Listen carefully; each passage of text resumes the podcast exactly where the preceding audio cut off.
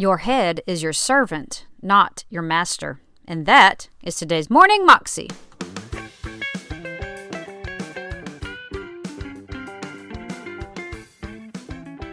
Welcome to the Morning Moxie Show. I am your host, Alicia Sharp, and today on the show we have Joseph Prince again. And he's talking to us about how we need to keep our eyes on Jesus. One thing that he said in this that really stood out to me is that Peter, you know, when he was walking on the water, started to look at the waves. And Joseph was like, What do the waves even have to do with walking on the water? I mean, he was walking on the water. Like, so when he took his eyes off of Jesus, and started focusing on the circumstances, then things went south. Here's Joseph. Amen. Now we have a story that illustrates this in Matthew. Matthew 14. The disciples were in the boat, and the boat was now in the middle of the sea, tossed by the waves, for the wind was contrary.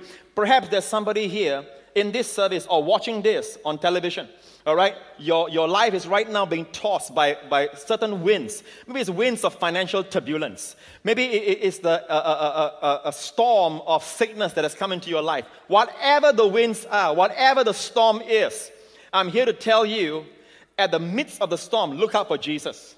Because the Bible says that the wind was contrary, it was a stormy uh, day, uh, night rather, in the sea. And now, in the fourth watch of the night, Jesus went to them walking on the sea.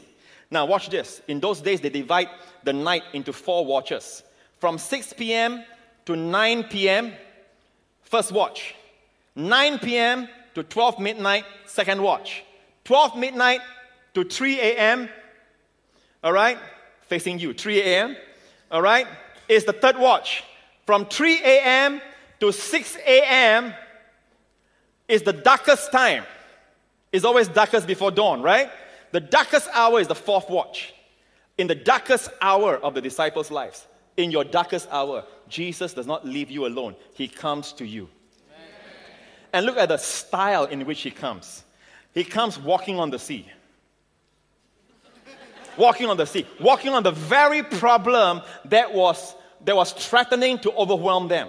The sea was threatening, all right, to overwhelm the disciples, to drown them. And he comes above the sea, walking on, on the sea towards them. It's like walking on Satan's head towards you, walking on your financial trouble towards you, walking on your disease towards you. Amen. And says, Yo, I'm here. Amen. Walking on your sickness, walking on your depression. Hallelujah. The Lord on high is above the waters. Amen. Hallelujah. He does not abandon you in your darkest hour. In the fourth watch, he comes to the disciples. When the disciples saw him walking on the sea, they were troubled, saying, It's a ghost!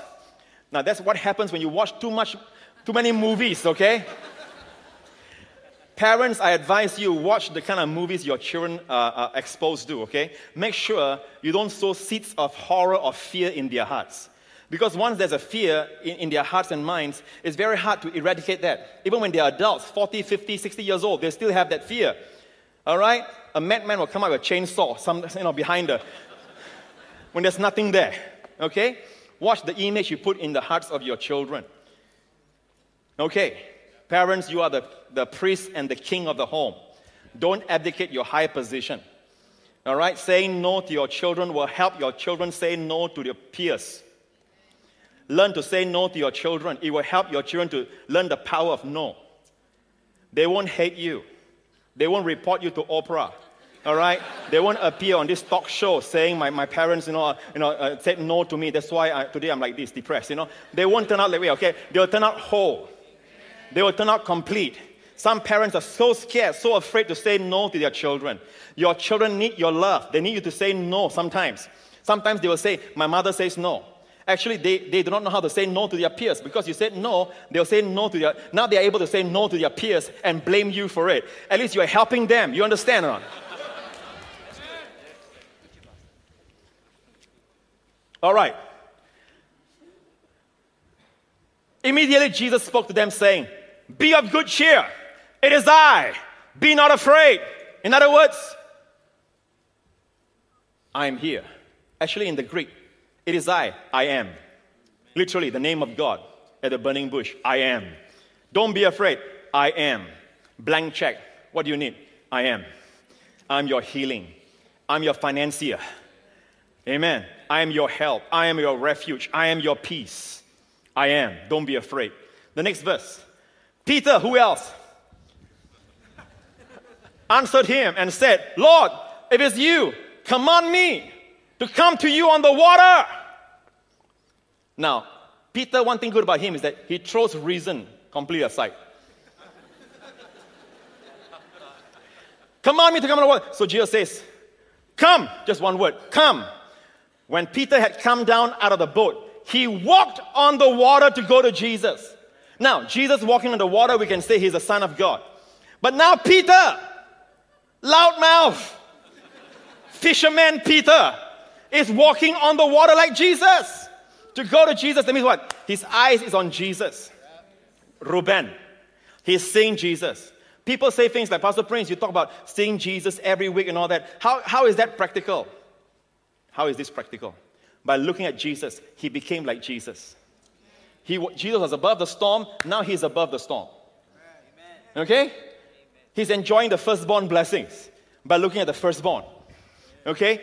But when he saw, when Peter saw that the wind was boisterous, that means what? He took his eyes off Jesus. He's looking at the wind now.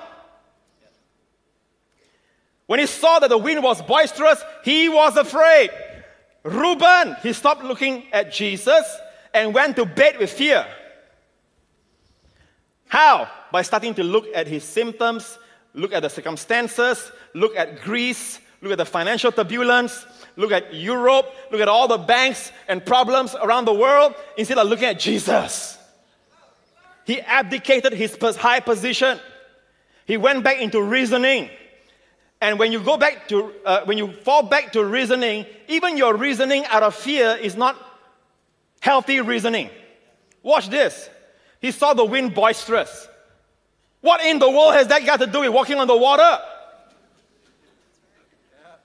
He was walking on the water. Watch this. If the wind wasn't boisterous and the lake was a perfect calm, with not even a ripple of water, can you walk? the wind has nothing to do with it. So even his reasoning became corrupted. Amen. What has the boisterous wind got to do with walking on the water? Even in a calm uh, situation, there's no way Peter can walk on the water. All the while he's looking at Jesus that gives him the ability to do the supernatural. To live the life of Jesus, that high life above the storms. Amen. But when he saw the wind, that means what? He took his eyes off Jesus. He began to sing. He was afraid. So you, you can say Reuben went to bed with Bilhah. Fear came in. He started to see fear and the symptoms and the challenges bigger than Jesus. How about you today? All right, we can look at Reuben and say he abdicated his high position, all right, by going to bed with fear. How about you? Do you magnify your, your problems bigger than Jesus? Amen. But, Pastor, I, I can't see any logical way how. There you go again. Your head is your biggest problem. And some of you got big ones, you know. All right? Do not turn on your head. Your head is your servant, not your master. Amen. Go by faith. And faith will always bring reason afterwards. You understand. You look back and say, thank God, man, that happened. Amen. Thank God I trusted God. God knows the way better. If a, a four year old or three year old, you tell the child, don't go here, all right? Watch it. Don't go nearby, near the water now. Why? And you have to explain in a way the child understand. All right, the child wants to say, why? Eh, you must explain again. I tell you this: a child like that, all right, you see some danger coming, you shout, duck. Why? All right. Next thing you know, how many understand that you gotta have quick obedience? Understand later. All right. Obey first. Amen. Praise God. Can I have a good amen? And God wants us to be childlike. Okay. And most children are not like this. Okay. And beginning to sing, he cried out, saying, Lord, save me. And the Lord stretched out his hand and caught him and said to him, Oh, you of little faith, why did you doubt? Now, watch this. When they got into the boat, the wind ceased. The test is over. Exam 50 over 100. You walk halfway. And they all said, Truly, this is the Son of God. How many understand? He can stop the winds like this if he wants to. We are being trained. You know, on this earth, we're all undergoing training for reigning. We're going to rule the universe. And sometimes we settle for small, small things, but actually, you're called to be a king, called to be a priest. Are you with me? So don't go to bed with fear. All right, keep on looking at Jesus. As long as you keep on looking at Jesus, you'll be transformed like him. That was Joseph Prince, and you can find that clip on YouTube if you search under Joseph Prince. Keep your eyes on Jesus. You can also find out more information about him at his website, josephprince.com. Have a great day, and I'll see you again tomorrow. God bless.